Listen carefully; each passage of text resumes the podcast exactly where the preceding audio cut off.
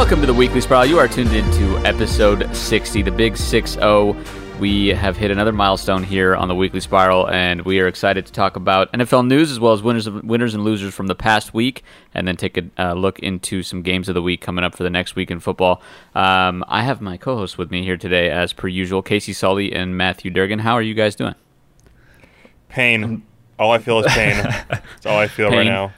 Yeah, the Packers want to buy, so I was immune to any uh, sadness or or excitement. You know, this last this last week. But there were some some really good college games. There were some pretty good NFL games as well. So I was entertained. I just did not have a uh, horse in the race this week. Yeah, you were you were not emotionally invested in anything going on here, but um, you, you probably won the bye week. I mean, you know, with with uh, Davante Adams getting another week to heal and, and hopefully come back for the sake of my fantasy team. Um, but yeah, no, it was a good week in football. I mean, you know, obviously not all of our teams won the teams that did play, but uh, some lost worse than others, and we'll dive into that a little bit here in a little bit. But let's talk about some NFL news um, that we had. We had some interesting storylines. The first of which I want to touch on is Dan Quinn finally being let go after an 0 5 start.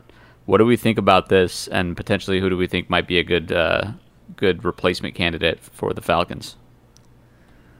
Um, I mean, I, f- I find it it was it was long overdue. I think, um, especially since the Super Bowl, they've really per- underperformed overall. Um, but they're doing like a total uh, house cleaning mid-season, which strikes me as a little bit weird because they also fired the the GM Thomas Dimitroff, and they fired their special teams coordinator. So those are three big pieces of that team that are gone. And if you uh, want any hope of salvaging the season, uh, which maybe they don't. They just want that first overall pick or something. Um, you know, those those are some big shoes to fill, regardless of whether they were good or not. Just the workload wise, uh, it's quite the the hole to, to fill and and make things work for the rest of the season. Uh, if they were going to do that, I would have just said do it last offseason and restart then. Not don't do it five weeks into the season and, and leave your coaching staff that's left hamstrung and, and unable to you know prepare correctly because they're short staffed. Yeah, you never want to fire a coach this early, but when you're Dan Quinn and you're already on the hot seat, and you know your division is tough, it's kind of waving the white flag now. You're admitting that okay, you have no chance of winning the division or making the playoffs. You have some talent on the team. Uh, you have good quarterback. You have great receivers. I mean, I believe ten of their eleven offensive starters are first round picks, which is absolutely crazy. But if you're Dan Quinn and you're a defensive coach, you're expected to hold that side down. And their defense was terrible. And their offense hasn't been great the last two weeks. After 0 5 start, uh, it, it's not surprising. Raheem Morris is now their interim coach. I don't think he's their long term answer, but you know, you get 11 games to see what you got from him, and also like 11 week head start on your coaching search. Yeah, I think we've touched on this many times. The Falcons have always been a topic of conversation on this podcast. This team on paper should be good. Every year we kind of come in and we, we look at this team's depth chart and, and there's talent. I mean, there's like you mentioned, there's a lot of first round picks. You have Matt Ryan, who's I mean, he was an MVP quarterback a few not not too long ago. Uh, Julio Jones, probably one of the best receivers in history, uh, and they're just underperforming. I mean, they've lost five games. They've lost three of those by one score um, in a competitive fashion. I mean, the, the, way they lost to the Cowboys, for instance, that's that's that's comes down to coaching. Yep. You know, if you have a better coach, you hold that lead and you don't give up a, an insane comeback. I've never seen anything like that. I mean, you lost to the Bears, who are kind of overperforming uh, what you might expect. You lost to the Panthers, who maybe they're legit. I mean, but you know, if, if they win those three games, the Bears, the Panthers, and then they don't give up that comeback to to the Cowboys, Dan Quinn probably still has a job. So. Um, I think those are the close games. Those are the games where you can kind of pin it on coaching, and then you got the games. You know, Falcons lost to the Packers. That was a little bit more understandable. The Packers are on a roll, and uh, they won by two scores. Or the Seahawks, same situation. Russell Wilson's playing out of his mind, but it's these close games, and this is not a new narrative for the Falcons. This has been happening historically for the past few years, um, ever since they really choked that lead in the Super Bowl. So, I, I don't know. I think it's it's time for maybe not a rebuild, but a retooling in in Atlanta. And maybe this is their way of saying, let's just tank this season. 0 5 is not doing anything for anyone. Maybe we can get Trevor Lawrence. Matt Ryan is going to be a free agent soon. Maybe we bring in Trevor Lawrence and kind of just start over with the talent we have. I mean, we still got Calvin Ridley. You know, there's still there's still a decent amount of talent on this team. Um, so I think I think it's a it's a good strategy for them since this season is essentially lost. Yeah, I agree with the fact you said that they shouldn't rebuild, rather retool, because you do have talent. I mean, they're not that far away from being a playoff team. I think that's why this job is very appealing because you do have a quarterback. You know, yesterday the owner Arthur Blank came out and said, head coach will get a blank slate. Whatever they want to do, they can do. But I think you know you have your quarterback, you have your receivers, your offensive line isn't terrible, so you have some pieces there. You just gotta invest in younger defensive players who make an impact. But I do think they'll look for an offensive head coach. The last two head coaches they've had on the defensive side of the ball, Dan Quinn, and before that Mike Smith. So I think it's time to maybe bring in some offense, some firepower, some creativity in Atlanta. And I wouldn't be shocked if they made the playoffs next year. I think they're a good team, just need some some fire, need some passion behind them. Yeah, I mean, look at the the drop off since really Shanahan left on the offensive side of the ball. Mm-hmm. They've been able to score, but not at the rate that they were scoring when Shanahan was there and orchestrating things. Uh, and I think, like we've said, they have really good top tier talent like their ones are very good, especially on the offensive side of the ball. But then after you get past those guys, uh, there's not a lot of depth on that team. Yeah. So I think that's sort of why you see them, you know, perform pretty well in the first halves. Usually, they're they're in games, and then as the game goes along, they just cannot put their backups in a position where they are protected or uh, able to be uh, effective players.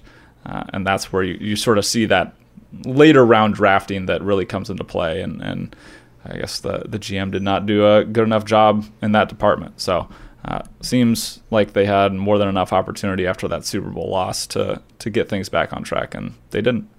Yeah, they didn't, but they might. I mean, if I'm Eric Bieniemy, if I'm Josh McDaniels, maybe even some college head coaches, this is a yeah. pretty good opportunity. I think. Yeah. I mean, the Falcons, like we touched on, like Durgan mentioned, they're not far from being back in contention. No. And if they tank and get either a number one pick, which can turn into a, a, treasure chest of draft picks if somebody wants to trade up and you still want Matt Ryan, or you take an, your quarterback of the future, whatever it may be, um, you know, a losing season this season with a new head coach next could put them in a position to succeed for a while. So. Yep.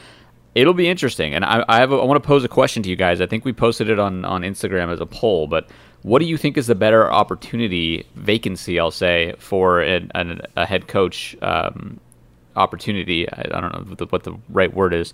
Head coach. which, if you were a head coach, here's how here's how I'll phrase it.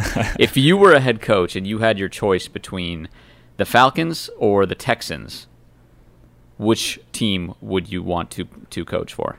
Well, I will say the Instagram poll was very close, actually. I was it kind was. of surprised by That's it. That's why I'm asking. But, but, I think it was like 56 44% in favor of the Titans. But I voted for the Falcons. Because the Texans, the Tit- you mean? I, I'm, I'm picking the Falcons, but Texans yeah, were the yeah. ones on Instagram that were favored.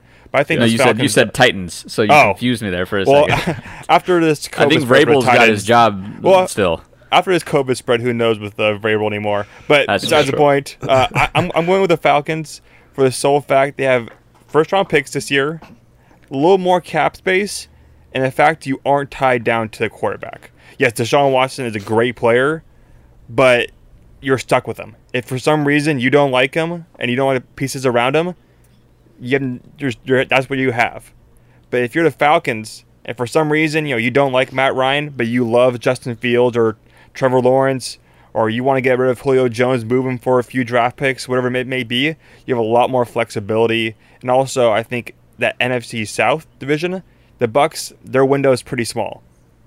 The Saints, their window, who knows how long that's going to last. Panthers are on the up and up and up, but the Falcons have a lot more talent than the Panthers.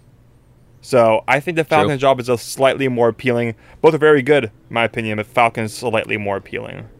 What do you think, Casey? Yeah.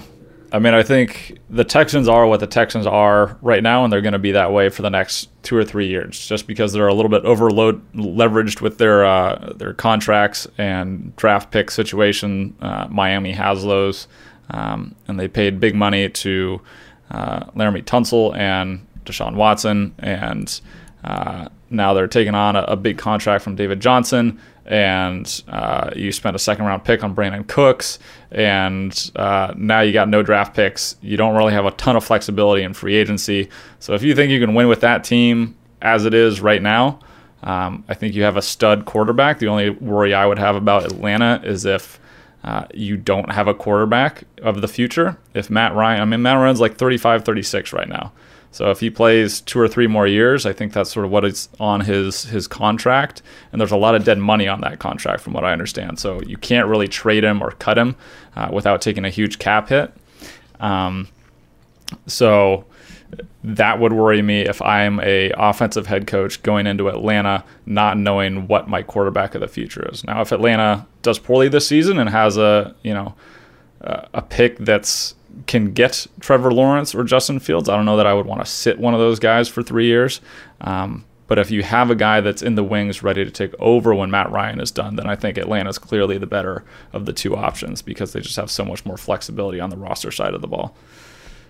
Totally agree. I think you hit the nail on the head. The the deciding factor for me is really just the ability as a head coach to come in and have the resources to build something that I want around the system that I'm going to implement, right?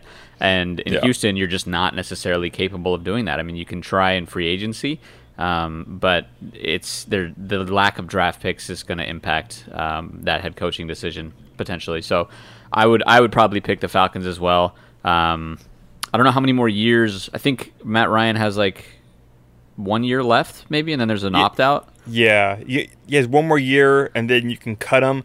Still, him a lot of money, but it's manageable to get out of. And I think you can still trade Matt Ryan to a team. I mean, I'm sure as hell after this week's performance, the Niners would be calling for Matt Ryan if he was available. so uh, he, he's he's not a wash. He there he has some value in the market.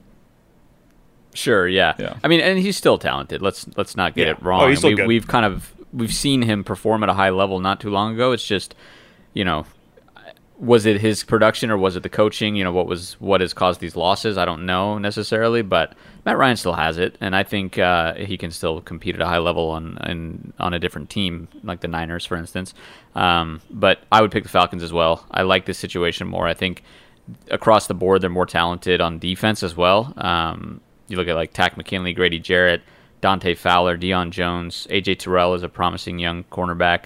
Keanu Neal. I mean, there's there's just a lot of pieces yeah. on this defense, which is another reason why it's inexcusable that they're not playing well because Dan Quinn is a defensive coach, and if you can't coach your young talent to play well consistently, what are you doing? Like, what is your purpose? So, um, it's it's a good it's a good thing for the Falcons organization long term.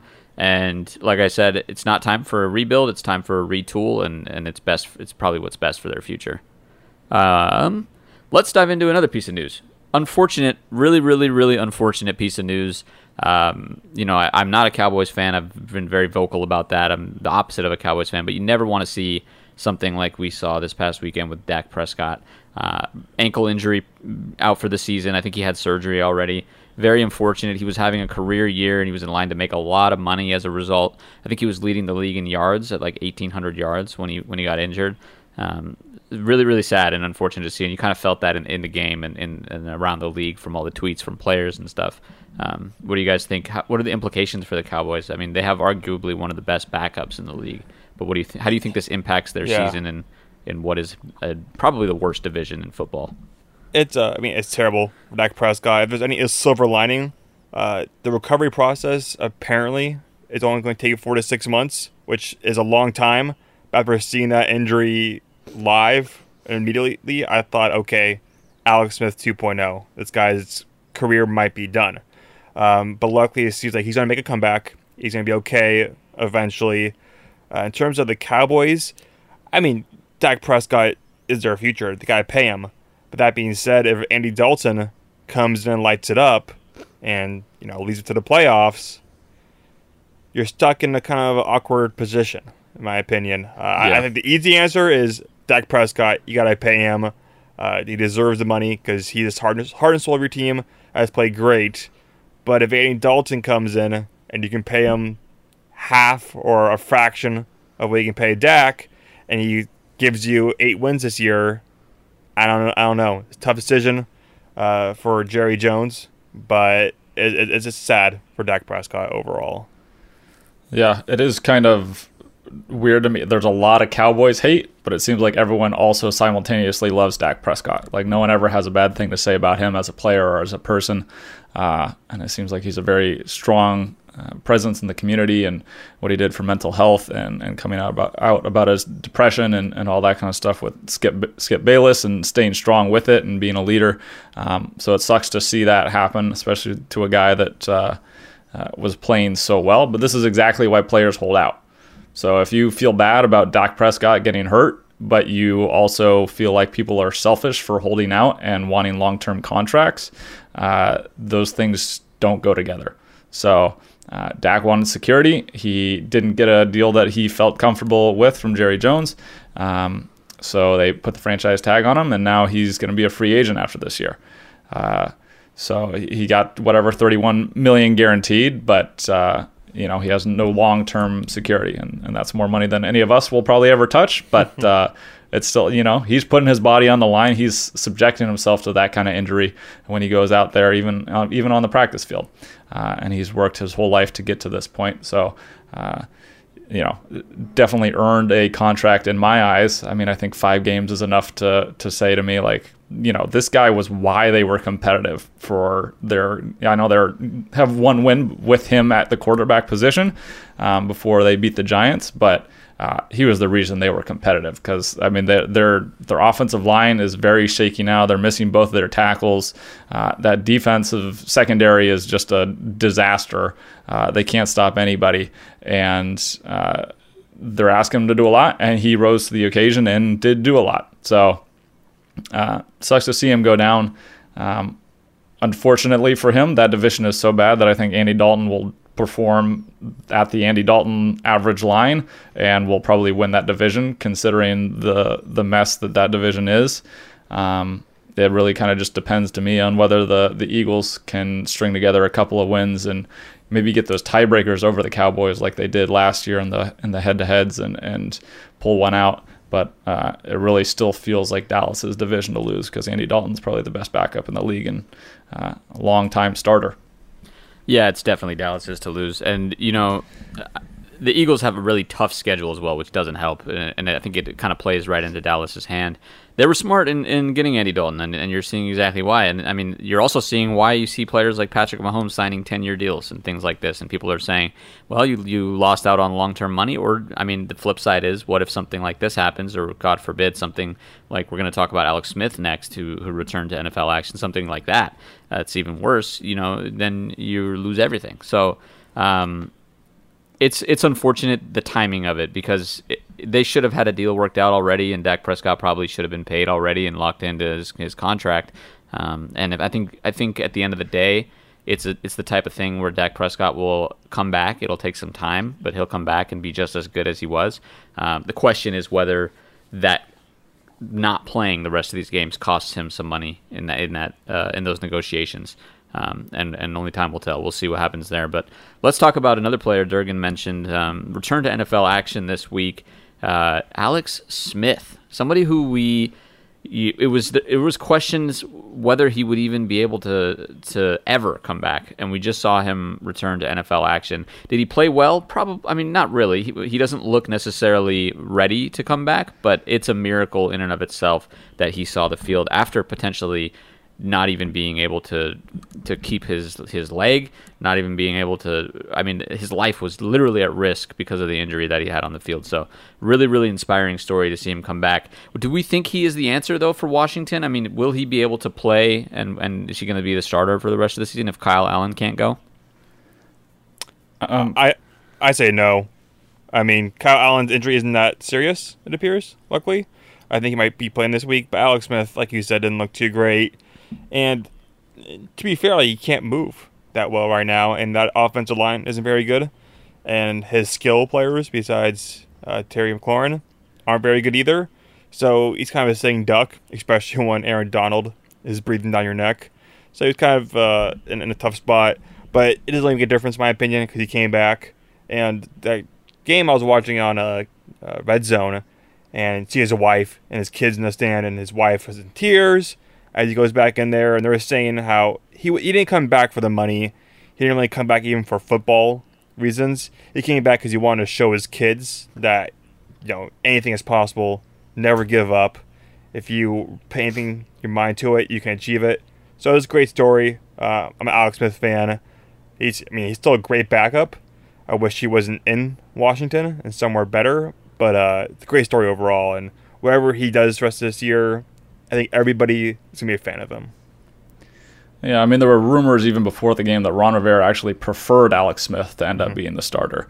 Um, and they were saying during the broadcast that Kyle Allen was cleared medically to go back in, and Ron Rivera kept Alex Smith in anyways um, which uh, made me nervous looking at how that offensive line yes. was performing. And, uh, you know, there were people around his feet and jumping on him. Aaron Donald went for a little piggyback ride on his back, like within the first series. And, like, you're you're keeping that guy out there. It's a trial by fire. But I guess you get the jitters out and realize, okay, I got smacked around by some uh, really good players on that Rams defensive line, and I held up fine.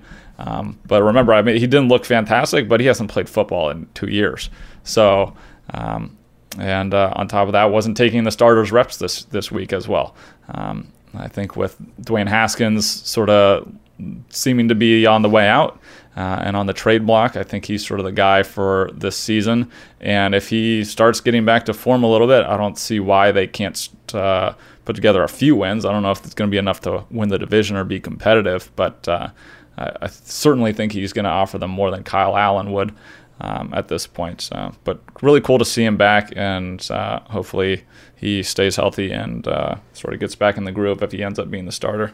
Yeah, absolutely. You can't help but root for the guy. I mean, uh, one of the most inspiring stories I think in our lifetime when it comes to overcoming adversity in football, and um, you know, wish him nothing but the best. Hopefully, it works out in Washington, and if not, hopefully he finds another home. But let's move on here. We have winners and losers for the past week. Let's kind of dive into these um, and discuss who we think were winners first. So I'll start with Durgan. Durgan, who do you think was a winner this past week, and why? Yeah, it was kind of tough picking winners because I think there wasn't on paper that many good games this week. Uh, some of them didn't end up being better than I expected. But uh, I'm going to give some recognition to a team that's 4 0. That's the Pittsburgh Steelers. They beat the Eagles. I know we've talked about Eagles in the past. Cyrus has noted their struggles. And yeah, they're not a good team. they're not a good team, but you look at how they beat the Eagles. I mean, Chase Claypool is their fourth receiver, and he had four touchdowns. So this offense can beat you in so many ways. Uh, the receivers corp is really deep. James Conner isn't elite like we thought he was going to become uh, like two years ago when he had a really strong season, but he's good enough to chew some clock at the end of games. Physical runner, uh, throwing that defense, T.J. Watt, Bud Dupree, Stephon Tuitt, Cam Heyward. That's a defense can win you Super Bowl. And the AFC North is a very tough division, but right now they're at the top. And they play the Browns this week, which is going to be a huge game. I think we're going to talk about that a little later. But if they can win that game, 5 and 0, I mean, I think at this point you have to consider them one of the best teams in the whole league, not just AFC. Well, yeah, I, uh, go ahead, Casey. I feel like we're on the same thought train, but I'll let you. I'll let you take it away. I was just gonna say they've beaten teams that have a combined three wins on the season. Hey. So they've they've beaten the Giants, they've beaten the Broncos, they've beaten the Texans, and they've beaten the Eagles. They don't make a schedule. They play who they're scheduled against. They played who they played, and then they gave up 29 points to an Eagles offense that uh, you know Cyrus is a diehard fan and didn't even know Travis Fulgham was a yeah. person. Show some respect, ago. man. Not a week ago, three weeks Dominion, ago. Represent. First of all, okay, multiple okay. weeks ago but totally on board with, with this take, Casey, and I'm I got you I got your back on this. Go for it. No, I was going to let you take it. That, oh, that was basically my here. take. I, am uh, tentative to crown them just yet.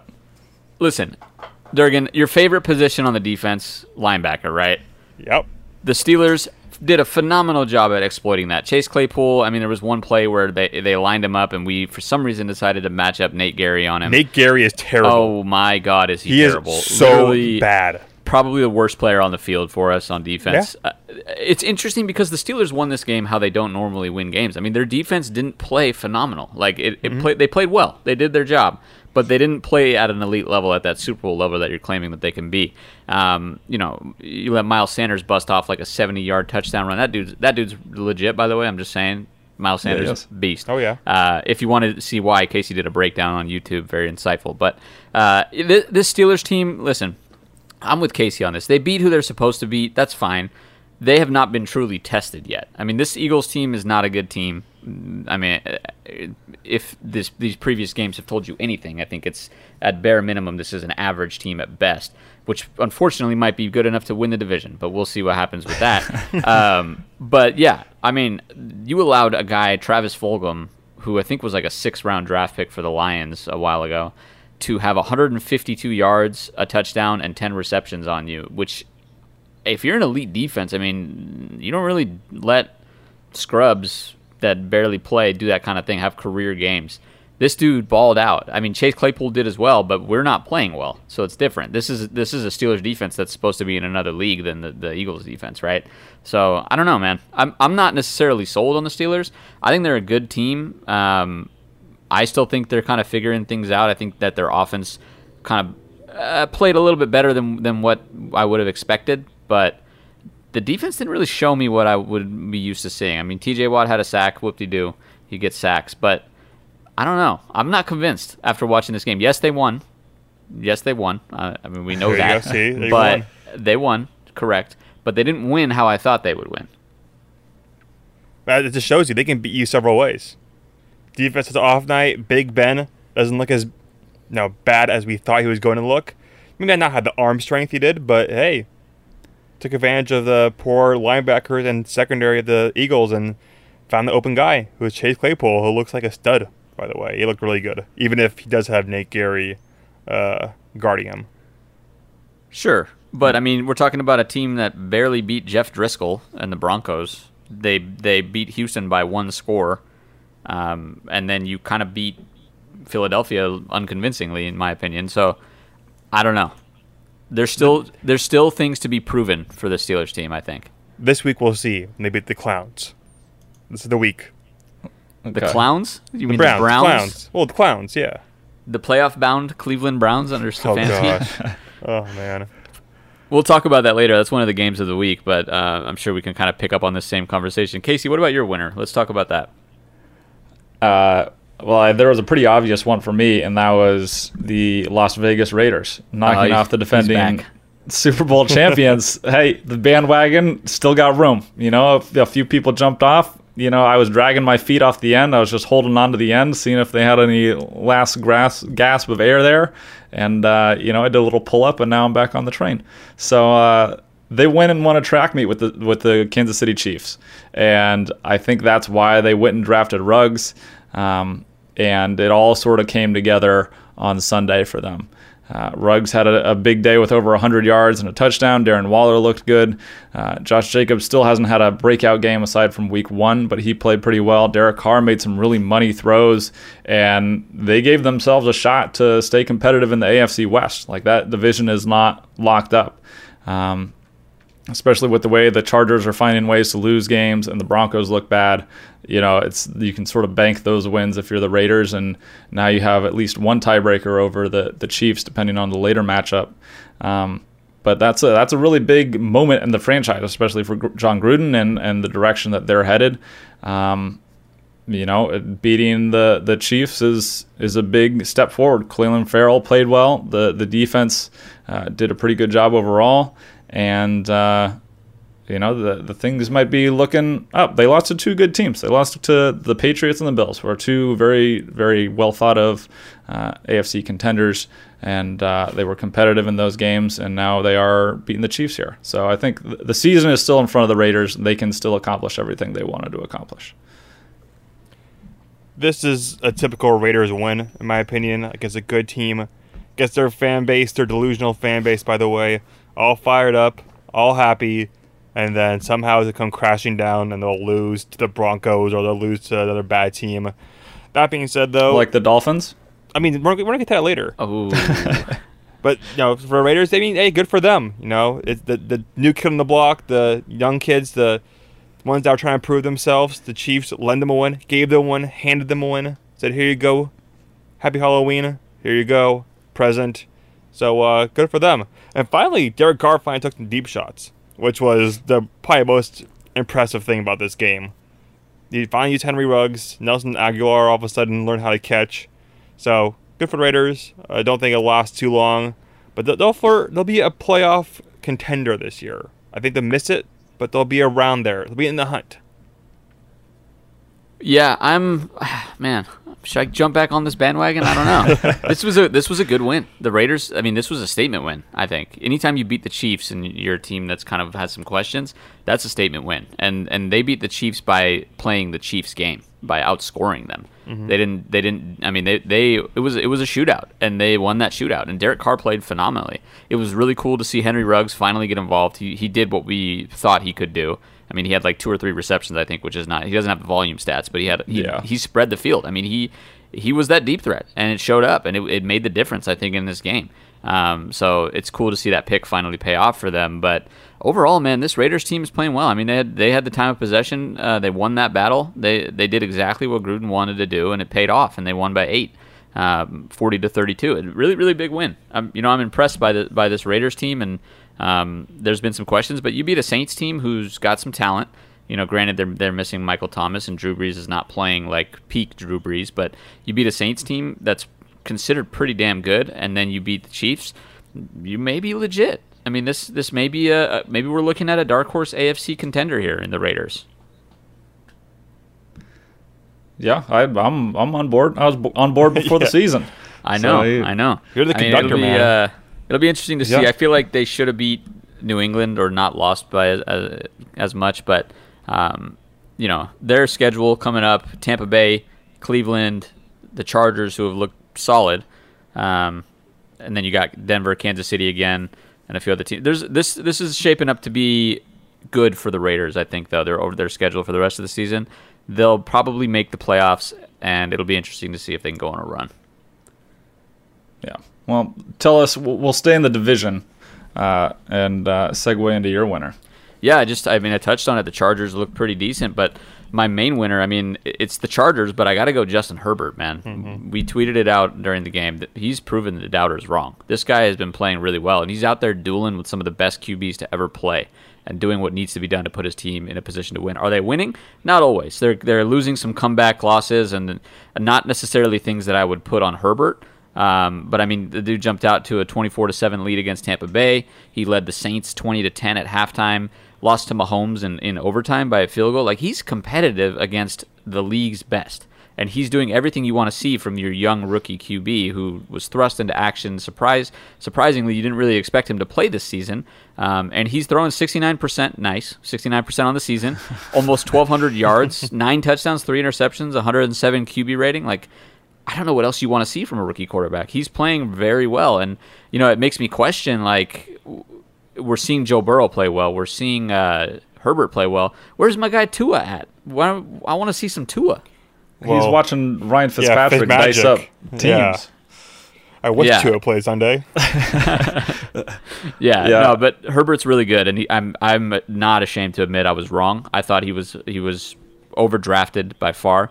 Um, to me, I think I had like a second round grade on him as a quarterback, but he's playing really well, and this Chargers team kind of competitive, not winning, but kind of competitive. Yeah, I saw a tweet that I, I wish I could give credit. I forget now, but it, it said you know Justin Herbert is going to be a very good quarterback for whoever coaches the Chargers next year because yeah. Anthony Lynn uh, has found ways to blow games. Gosh. I think he, he ran the ball like 15 times for 14 yards in the second half uh, on first down versus six passes or eight passes for like 86 yards or something like that. And when you have a quarterback like Justin Herbert who's playing really well and has a lead on Drew Brees, and then uh, you change the formula in the second half and decide to just play the clock game when you only have a 10 point lead, uh, that's a formula for losing a game and uh, you got to keep the pedal to the metal, especially against a good quarterback like Drew Brees, who's you know not what we're used to seeing, but is still clutch and still understands how to take what the defense is giving to him and, and how to move the ball down the field. And uh, you know, I, obviously, like you said, I don't think that loss is on Justin Herbert. I think it's more on Anthony Lynn and uh, the rest of that Chargers team. They lost Keenan Allen early, which didn't help, but uh, you know he looks very promising. Yeah, all their losses really. I mean, yeah. could be pinned on the coaching staff, I think, since Herbert's played. But yeah, anyway, yeah. Durgan, go ahead. Yep. You guys give some credit to Pep Hamilton, uh, QB coach of the San Diego, or excuse me, LA Chargers. He was Andrew Luck's quarterback coach at Stanford, offense coordinator during the Colts when Andrew Luck was there as well. So he knows how to coach a quarterback position, and he's doing a great job with Herbert, who was a guy who had all the tools, but we worry about his mechanics, his mental makeup, some of his processing, and he is looking phenomenal. They should have won that game in regulation if their kicker Yeah. can make an extra point and also the field goal. So he should have never been in overtime to begin with. There, yeah, some of the play calling it's kind of confusing. I don't like it too much. I don't think Anthony Lynn gets fired unless something goes really wrong after uh, during the season. Uh, he has done some good things there, but if there's anything, if uh, there are such thing as good losses, which I don't think there are, but if good losses do exist, this is one of them. Let this Well, team lose. Let them lose. Let them get. They're obviously they're not a playoff contender, and they Yeah. need a lot. They need a lot on the offensive line. They need a lot of help. So get some good draft picks. Get a left tackle. Protect your guy, and maybe next year you have a chance to contend. Absolutely, and you know, this is if I'm a Chargers fan, this is exactly what I want to see. I know no fan enjoys losing, but you're seeing Mm-hmm. flashes from your your quarterback of the future, and you're positioned in a in a hopefully a position to get a good draft pick and and build around him moving forward. Yeah. So, Absolutely. it's it's two overtime losses sucks. Like if you're a Chargers fan, you really want to see that win against the Chiefs. You want to see that win against the Saints, but at the same time, um, you need he needs help. Like he needs some weapons. Keenan Allen is great. Mike Williams is great. Um, Ekeler is great if he's out there. He's hurt right now, and uh, Their O line offensive sucks. line needs work. So if you can Yes. build around him, this is going to be a good situation moving forward. Um, speaking of, of losing, let's dive into the other side. Let's talk about losers. Uh, Durgan, who is your loser of Let's the week? I have a it. sneaky suspicion I know who it is, but let the people know if you need some some tissues. I think I can Amazon Prime you some to wipe away your tears. But let us know what's going on in your world here. It, it is losers. is Prime Day, so I can use those. There But the loser are the San Francisco 49ers because they suck. They got absolutely embarrassed by the Miami Dolphins. And Miami Dolphins, they had a very basic offensive strategy, and that was throw the ball to 48 Brian Allen, a guy who's never played a defensive snap in his three or four years in the league. He looked absolutely overmatched, totally embarrassing. Robert Saleh did a terrible job game planning. But the defense, I'll give them a small pass because that's the side of the ball that has a lot of injuries. Guys like Brian Allen shouldn't be playing. They built this team, have a defensive line to get to the quarterback that's banged up. So okay, whatever. Shouldn't happen, but I can I can live with that. The offense didn't have anybody injured. This most healthy they've been all year, and they scored 17 points. Sure, Jimmy G did look really rusty. He wasn't pushing off his back leg at all. So he had those two interceptions that sailed on him, total overthrows, and it took him out at halftime for his own good because that offensive line can't block anybody. And the offensive line was the strength of this team last year, in that run game. And if they can't run the ball, then Jimmy G is very limited to what he can do. He's a great off play action and great on quick throws that are off of play action as well, or off the run game, or run sets. Two tight ends, two uh, running backs. And they can't do that when they're down 14 0 with four minutes left in their first quarter. So your two and three and your five game stretch to start the season was as easy as it can possibly be. And now you play the Rams, got the Patriots coming up, got the Packers coming up, Saints, Seahawks, obviously twice still to play. I wouldn't be shocked if this team somehow pulled together and got nine wins, but I wouldn't be shocked either if they won four or five games. Talent wise, that shouldn't happen. I think they finish at seven and nine, eight and eight outside the playoffs. But this team has to do some soul searching. You know, they they since last year they have not been this outplayed. This is a game that they lost. Reminds me of when they were bad, when they were starting seasons at zero and eight or two and ten. But not when you have a defending Super Bowl champion or defending Super Bowl appearing team. Even if you are missing guys, you gotta nut up, sack up, whatever you gotta do. At least keep games close. Then you can run the ball, play decent defense. But they they just didn't show up Sunday, and it was embarrassing to watch. Um, I think the players are embarrassed as well, so hopefully they can respond. And it seems like a lot of their issues are not physical; it's not mental, not communicating. People are not running the right routes. People are dropping passes. Offensive line letting guys open, you know, get right by them because they think the guy next to them is going to cover. So I don't know. I don't know. This this Sunday will dictate the season. Yeah, I mean, I, I at least on defense, I think we all know the formula is uh, you either need at least one of the two. You either at least need cover guys to give the mm-hmm. the front time to get to the quarterback, or you need an elite front to get to the quarterback quickly to protect your your defensive backs. And right now, the 49ers don't have either uh, because of injuries, and that's a recipe for a, a struggle of a game on defense. And there's you know you can try to scheme around it and protect guys, but uh, ultimately, if you can't get to the quarterback and you can't cover, um, you're going to be in for a long day. And as far as the offensive side of the ball, I think that just goes to show you how important those premier positions are.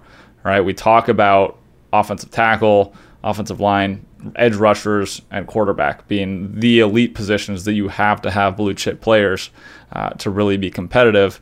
And yeah, Kittle's fantastic. Uh, you know, Deebo Samuel's very good, but without those cornerstone pieces, the team is still going to struggle. You know, we saw against the Eagles, Kittle had 15 catches for like over 100 yards and a couple touchdowns, and it still isn't enough. If you can't protect your quarterback, if you can't throw the ball, and you can't rush the quarterback, you're in a really tough position as a football team. Yeah, and I don't even know if there's really an excuse there, especially on the tackles. There's Trent Williams and Mike McGlinchey, yeah. who are premier tackles, I think, in this league. Maybe not McGlinchey at this point, but he's young and he he could be. Um, he's so solid. He's solid. He's solid. You hope that this is you know a wake up call and not a sign of things to come moving forward. Really, if you're a Niners fan, because you cannot continue to drop games in the in the NFC West. Um, and if you're fighting for a wild card spot, the NFC is still competitive, right? So it's uh, it's you're gonna need a quick turnaround here next week, and, and hopefully uh, hopefully uh, everybody can kind of get things together and you you definitely need Jimmy to play like Jimmy and not 15.7 QB rating, whatever whatever that yeah. was that we saw on the field um, this past game. So hopefully you can pick it up, and, and uh, we'll see what happens with the Niners fans there. Casey, let's dive into your loser of the week. Who do we got from your end? Yeah, I've got the Vikings, who actually have been playing pretty well. They beat the Texans last week. They had a competitive game the, the week before. They're playing better, but they're still losing games and uh, they're one and four now. They're at the bottom of the NFC North. Uh, that's a tall hill to climb, sort of like the the Niners. Obviously, the Niners have one more win on them, so that helps them a little bit. But uh, to go from one and four to competing for a playoff spot in the NFC is going to be tough. It's a, that's a big ask, and um, props for the to the Seahawks for driving at 94 yards or whatever it was in the rain in two minutes. Um, but I'm down with that fourth fourth down conversion attempt from Mike Zimmer. Uh, I think you know that regardless of whether you kick the field goal or not, Russell Wilson's probably going to drive that ball down. And he's probably going to score a touchdown. So you try your best to, you know, not let that happen. You've been running the ball pretty well, even though Dalvin Cook hasn't been in, and and uh, you know you don't even need a full yard to get a first down and just finish that game. Don't even give Russell Wilson the chance of of driving down the field, and it, it didn't work out. But I'm down with the decision. But now the Vikings are just in a tough spot in the NFC. They they've got to really string together a few games here to to bring themselves out of the the pit that they're in. We just talked about have, how important it is the trenches, having good defensive and offensive linemen, and right now the Vikings don't have it. I mean, Danielle Hunter, uh, he's been yep. banged up, hasn't played this year. They got Ngakoue, but their defensive tackles are horrendous. Their offensive line is not good either. So this team is going nowhere fast. I don't think they're a team that needs to rebuild, but they definitely need to reconfigure this team with not much cap space uh, in the future. Yep, I agree with both of those. Um, I'll move on here to my loser. So, my loser, I mean, I, I I'll kind of sum it up as the 0 and 5 teams. Um, there's three left in the league. Two are in New York. We got the Giants and the Jets, and the uh, the other one is the Falcons. One of these three is not like the other, in in my opinion, right? Uh, and that's the Falcons. There's no reason for this team to be 0 and 5 from a talent perspective. We've touched on it already a little bit on the podcast, so I won't go into too much detail. But to lose a game to a to a team in your division that basically kind of cements your season as lost, and the rest of the teams in your division are all fighting for that top spot at three and two. Um, really sucks, right? So if you're a Falcons fan, you're just looking towards the future at this point. Um, you know, another week, another Falcons loss. It's probably what it's going to be the motto for the rest of the season, and and that's just kind of how things are going to be for uh, for this lost season in Atlanta. But uh, future might be bright. So we'll see what happens there. Let's move on to our week six games of the week. The first game of the week we have is the Browns at the Steelers. Yeah, the Myles Garrett. Uh, I don't know if it's a revenge game, but uh, reappearance game since he was suspended for uh, That's right. taking off his helmet and swinging it at people. Um, he's playing really, really well this year. Um, hasn't had any incidents, but uh, we talked about the Steelers a little bit already, so I'll, I'll skip over most of that. But for me, the Steelers haven't been been very convincing. They haven't played very high quality opponents, and the Browns have. You know, they lost to the Ravens in Week One, but they've taken care of business against the Colts now, who is uh, they have a very strong defense as well, and they still put up over 30 points. Uh, the Browns are running well, even though Nick Chubb is out, and uh, you know Stefanski is four and one now. So I, I, think that the Browns have the formula to beat the Steelers. Uh, Baker Mayfield is playing better. Uh, he had a couple interceptions against the Colts that uh, put them in a little bit of a sketchy spot, but. Um, other other than those two throws, I think he, he played a really strong game and made some really accurate throws. And uh, you know that the, the run game is, is really interesting to me. That that's the the breakdown for this week on YouTube. If you're interested in seeing uh, the run game schemes from Stefanski and how they use counter and uh, some wide zone looks, um, you can go check that on the YouTube channel. But I'm taking the Browns 30 to 24 over the Steelers.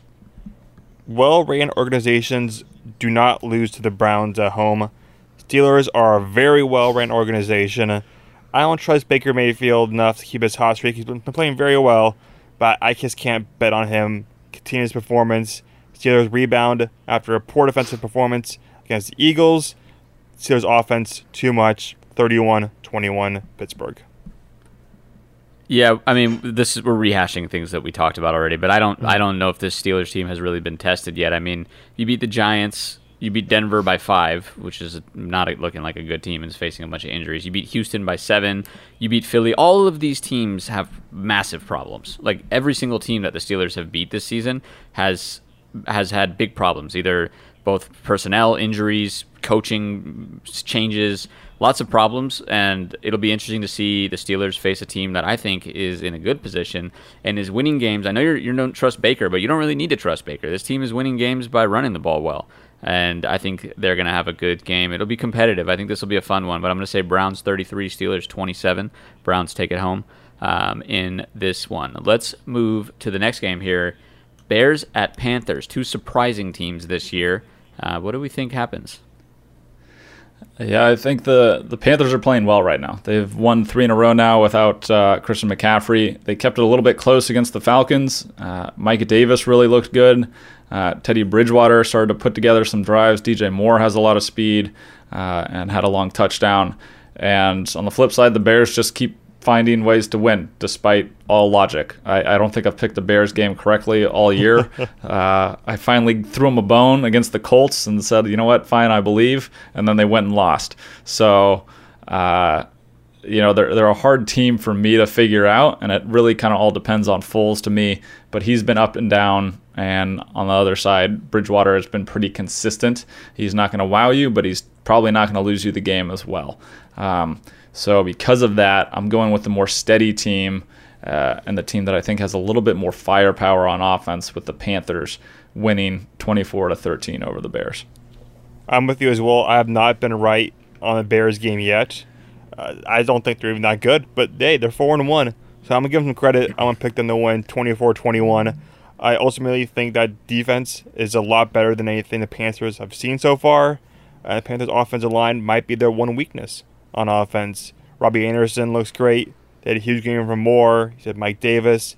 Bridgewater looks fantastic, but this Bears defense too much. Nick Foles starts to play better in his third game as a, as a starter.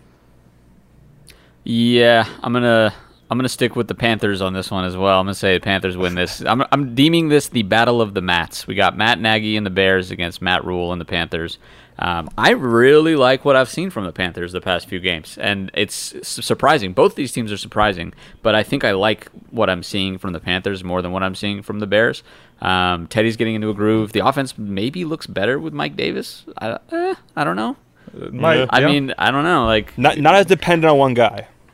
Yeah. yeah, You're opening things up a little bit more. I mean, Teddy looks better without Christian McCaffrey, which is odd, but um, yeah, I, I don't know. My gut says Panthers on this one. This could go either way. I think it'll be an interesting matchup because both these teams have sort of overperformed expectations thus far.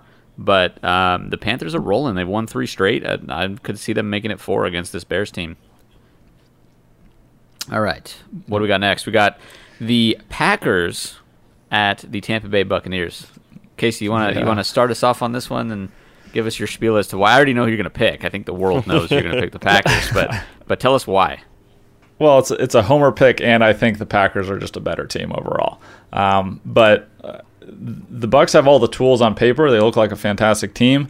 Uh, but I, when I've watched them, they haven't looked all that impressive. Um, Tom Brady is making some mistakes. That offensive line really struggled against the Bears. Um, I mean, they had a couple drives that uh, were completely killed by sacks and penalties. Um, th- they had some really bad mental mistakes uh, on that Thursday night game against the Bears, and they just haven't looked like a complete team. They've had to, you know, struggle back into games. They haven't looked as dominant as you think they should, and uh, the Packers, on the other hand, have. Even despite injuries to Davante Adams and Kenny Clark, who should both be back after this bye week, um, I think the Packers are just more a complete team and playing better right now. Um, so we finally get our Rodgers versus Brady duel that everyone wanted in the Super Bowl for a number of years uh, and never happened because the Packers always found a way to collapse against the 49ers or the Seahawks or some other NFC West team, the, the Cardinals a couple times uh, in the playoffs. Um, so now we get it now in Tampa Bay, and I, I think the Packers are just rolling right now. Coming off a bye week should uh, help them a lot as well. I have the Packers winning 34 to 26. You just said it. Coming off a bye week, uh, they are the healthier team right now, assuming Adams and Clark are back. I don't know who's going to be playing for the uh, Buccaneers offense. Uh, Evans is banged up. Godwin's banged up. Fournette's banged up. If they're full strength, I think I would take the Bucs at home. But since they're not, I'm going to go Packers 31-30, very close game. Crosby field goal at the win at the end to win it. Calling it my shot. Nice. So there we go. I have a motto for this one, and I'll keep it short and sweet. If Davante is back, I'll take the pack. There you go. That's that's my motto one. here. So if Davante Adams is back, I don't. I mean, like Durgan said, the this Bucs team, even when they were healthy, like uh, sort of underperforming. Like like expectations were sky high, and they're not necessarily playing up to them. But they're not healthy on top of that, and uh, Mike Evans being hurt. Chris Godwin being hurt, those are big losses, and we haven't seen much from Rob Gronkowski. OJ Howard's looked decent, um, hurt. but oh, OJ Howard's hurt too. towards ACL or Achilles, Oh, excuse me. Uh, Achilles, yeah. Oh, that's even worse. a couple weeks ago. Oh, Cameron sucks. Um, Brate's good, though. Cameron Brate's solid, and maybe we see Gronkowski finally do something. I don't know, but I, I got to take the pack on this one. They're rolling. I mean, and then coming off a bye week, everyone's healthy. Aaron Rodgers is playing at pro- probably matching the best that he's played in his career. I would say, um, Mm-hmm. definitely at an MVP level. If it weren't for Russell Wilson, he'd probably be the odds-on favorite right now. So I got to take I got to take the Packers 36, Bucs 28. I think the Bucs stay in it, but they won't stop the Packers. Let's move on to our last regular matchup. We got the Chiefs at the Bills. Casey, take it away. Yeah, I am gonna go with the Bills, and uh, if they, you know, we're recording before the the Titans game here, um, so if they look like poo poo against the Titans all of a sudden, then uh, maybe we'll have to reevaluate this pick. But from everything I've seen, Josh Allen is playing fantastic. Um, and the Chiefs have looked lackluster for a number of weeks now. They they've won a couple of games, but they struggled against the Chargers, who is who are an inferior opponent. Uh, I know Durgan believes that the Raiders are an inferior opponent, Yep. and uh, they lost to them as well. They didn't look super convincing against the the Patriots, so I, they're not the juggernaut, undefeatable team that uh, maybe a lot of people think they are. And I think the Bills have a really strong defense, and they have the tools on offense to exploit their secondary uh, and their linebackers. So I'm going to take the Bills. I think they just have better matchups, and uh, I have them winning 38 to 30. I've been all about the Bills this year, but the Chiefs played so bad last week that I can't see them playing that bad again. I have them winning 34 31. two extra days to prepare for this game. Uh, obviously, the Bills are playing on Tuesday night, which doesn't mean too much, I guess, because they gain extra. They play Monday night now, but that gives Andy Reid two days to prepare. Uh, Josh Allen is a stud, but he's not Patrick Mahomes. Patrick Mahomes did not play good against the Raiders, in my opinion. I think he was one of his worst games as a pro. I think he bounces back, uh, attacks them deep, early and often. Also, CEH, Edwards Helaire, he hasn't done all that much since the first game. I think they want to reestablish that run as well. Yeah, I got to stick with the Chiefs on this. This is going to be a hard game to pick the Bills, in my opinion. The Chiefs have been doing sort of like an every other week type of thing. It's very weird. Like, yeah, they've won the first four games, but they came out hot, beat the uh, Texans thir- uh, 34 to 20, 34 to 20. They came out and beat the Chargers very unconvincingly after that. Didn't play phenomenally. Then they came out and they said, "Hey, we're the best team in the AFC," and they beat the Ravens. Um, then they came out and they barely. I mean, they, they beat the the uh, Patriots by a solid amount, but it was a, it was a rough game overall. Um, so I don't know. They're kind of every other week ish, and and uh, I think they're going to bounce back. They they got a chip on their shoulder after losing the way they did to the Raiders, and I don't think there's a chance the Bills can take this one. I'm I'm look. I'm not a believer in the Bills, and I, I told you I will die on the Josh Allen is average hill. Um, and this is when we will start to see him regress to the mean slowly, and it will happen against a team that will take an early lead and force Josh Allen to make plays through the air. So we'll see. We'll see what happens. The Bills have been playing phenomenally, yes, but Josh Allen, not a believer, and we'll okay. Casey said it. We haven't seen them play against the Titans. That's happening in like an hour here from when we're Yeah. recording. So let's, you know, I don't know. I'm I'm skeptical to make a take. hedging a little bit. I'm hedging a little bit here because if he comes out and blows out the Titans and throws like four touchdowns like he did the other week, you know, then I I, I could come off as stupid. But if he comes out and plays like very average, I'm you know I'm the guy who said that he's going to regress to the So it's you know it's a tricky situation, but I don't know. I'm not. I'm not. Uh, I don't think they'll match up well against the Chiefs. I think the Chiefs take this 34 to 20, um, and continue on their dominant season. Let's go to our last game of the week. We got the Toilet Bowl. This is going to be a very very fun NFC East matchup. Cannot wait. So excited to see Washington football team play the New York Giants. Casey, how excited are you for this one? I'm pretty pumped. We talked about last week how the Dallas defense is a cure for an alien offense, and boy, was it for the, for the New York Giants. They made the Giants look like a competent offensive football team, and uh, don't let that fool you, because they are not. This is a battle of two pretty awful offenses. Uh, but the mismatch for me is the Washington defensive line against the New York offensive line, who's very, very shaky. Um, I don't think the Giants will be able to get much going on the ground, so that means Daniel Jones is going to have to be Danny Dimes, and I think he's more like Danny Nickel right now. Ew. And uh, Alex Smith, if he starts, I think gives the the Washington football team a little bit more pop. Uh, even if Kyle Allen starts, I, I I think they should be okay. They don't have a ton of weapons, but I still have a little bit more faith in that team than I do the Giants. So I have the I have the Washington football team winning 23 to 13. I am going Giants 17 16. Maybe the Giants are more inspired after they almost beat the Cowboys and they proved themselves. Okay, maybe our offense isn't terrible and then we actually have some decent skill guys out there. And uh, they got winning game eventually. They're at home, so why not? Go Giants. Win that game. Nice, really analytical. There There, you go, yeah. Love it. Um, I'm gonna pick the Giants as well. Yeah, I, I, I- you know, okay, Danny Dimes, Danny Nickel, that's Danny great. Pennies. But I think he's more comfortable in the situation he's in, the scheme, the system, the players he has around him than Kyle Allen or Alex Smith will be coming into one of their first few starts on the season. Um, so I just have more. The mismatch for me, I think, is actually Danny Danny Dimes. I think he plays well enough for the Giants to secure this win. Um, that being said, I think this is going to be one of the ugliest games of the week, just overall. I mean, I don't anticipate a really high scoring affair. I think the Washington defensive line gets to, to Daniel Jones quite a bit. Um, but then I don't anticipate Washington doing anything on the other side too tremendous that will uh, will allow them to score significant points. So I'm going to take the Giants. I'm going to say 17 to 13 um, win against the, uh, the, the Washington football team. I'm, it's so hard not to say Redskins.